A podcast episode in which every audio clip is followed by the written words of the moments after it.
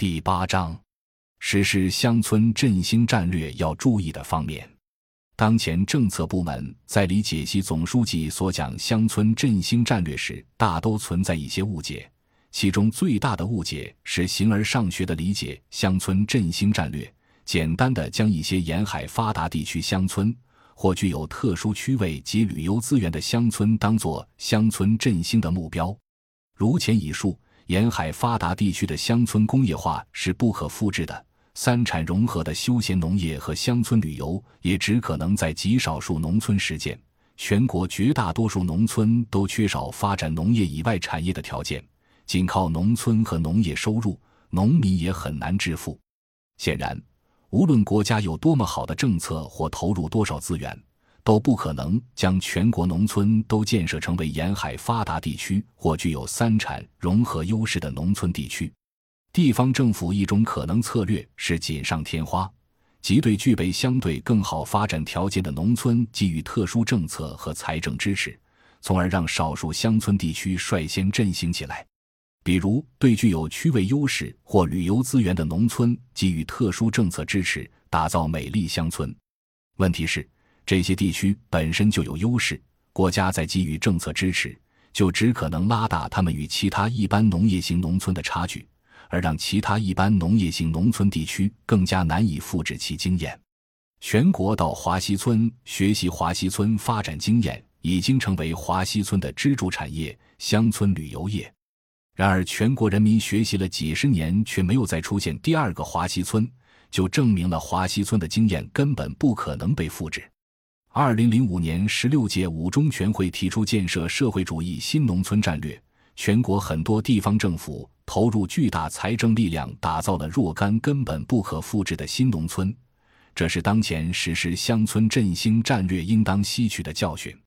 不仅沿海发达地区的农村发展经验不可能被复制到全国广大的一般农业型农村，而且沿海地区农村做法也可能无法复制到中西部农村。比如，在沿海城市带农村发达的二三产业，造成了对建设用地的巨大需求，从而使得农村宅基地具有了潜在的市场价值。如果允许农村宅基地买卖，在这些沿海地区农村。一块宅基地可能要价值数十万元，从而通过市场化来显化出农村建设用地的价值。有人认为，中西部地区允许农村建设用地入市，以及允许农民宅基地自由买卖，就可以让农民获得巨大的财产性收益，甚至可以让农民带着财产进城。这种想象完全误会了沿海地区与一般中西部农村的差异。中西部一般农业型农村。大量农民进城，农村宅基地闲置很多，供过于求，没有稀缺。这些不可移动的宅基地如何可以通过市场化来显化出价值，来实现农民的土地财产权？有人指望将农民宅基地复垦为耕地，从而通过城乡建设用地增减挂钩指标来形成城市建设用地指标，再将指标用于交易，从而让农民增收。这里我们必须保持常识：农民宅基地复垦为耕地，其直接收益就是这块土地的农业收益。这个收益极为有限，一年最多几百元，对农户家庭收益几近于无。通过增减挂钩来获得城市建设用地指标卖钱，本质上是一种转移支付，并没有产生新的财富。既然是转移财富，就应当用公共政策手段，而不应当用伪市场手段去折腾农民拆房子。当前对乡村振兴战略的解读中，就有一种相当普遍的指望，让农民退出宅基地，带着土地财产权进城，或其他变戏法般增加财产性收益的主意。郑新立甚至说，农民宅基地价值一百万亿，平均到全国两亿农民，每户宅基地价值就有五十万元。这样的狂想当然不可能为农业产生出巨额收益，倒是可能让农民失去宅基地。从而，当农民进城失败之后，就不再能退回农村。小杰：十九大报告提出实施乡村振兴战略，提出了二十字总要求：要将乡村振兴战略落实下去，就必须对战略进行分析。没有分析就没有政策，就可能犯低水平的错误。从我们以上分析来看，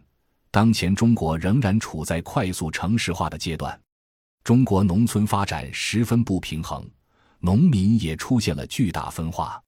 实施乡村振兴战略，显然不是要对已经得到较好发展的乡村和具备较好发展资源条件的乡村进行锦上添花式的建设，而是要着力为占中国农村和农民大多数的中西部一般农业型农村地区雪中送炭。显然不是要为具备进城能力的农民提供更多利益，而是要为缺少进城机会与能力的农民提供在农村生产生活的保底条件。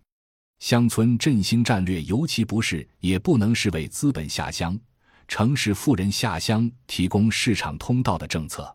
在中国现代化进程中，农村是中国现代化的稳定器与蓄水池。农村是缺少进城能力和进城失败农民的退路，农村是农民的基本保障，基本保障是不能市场化的。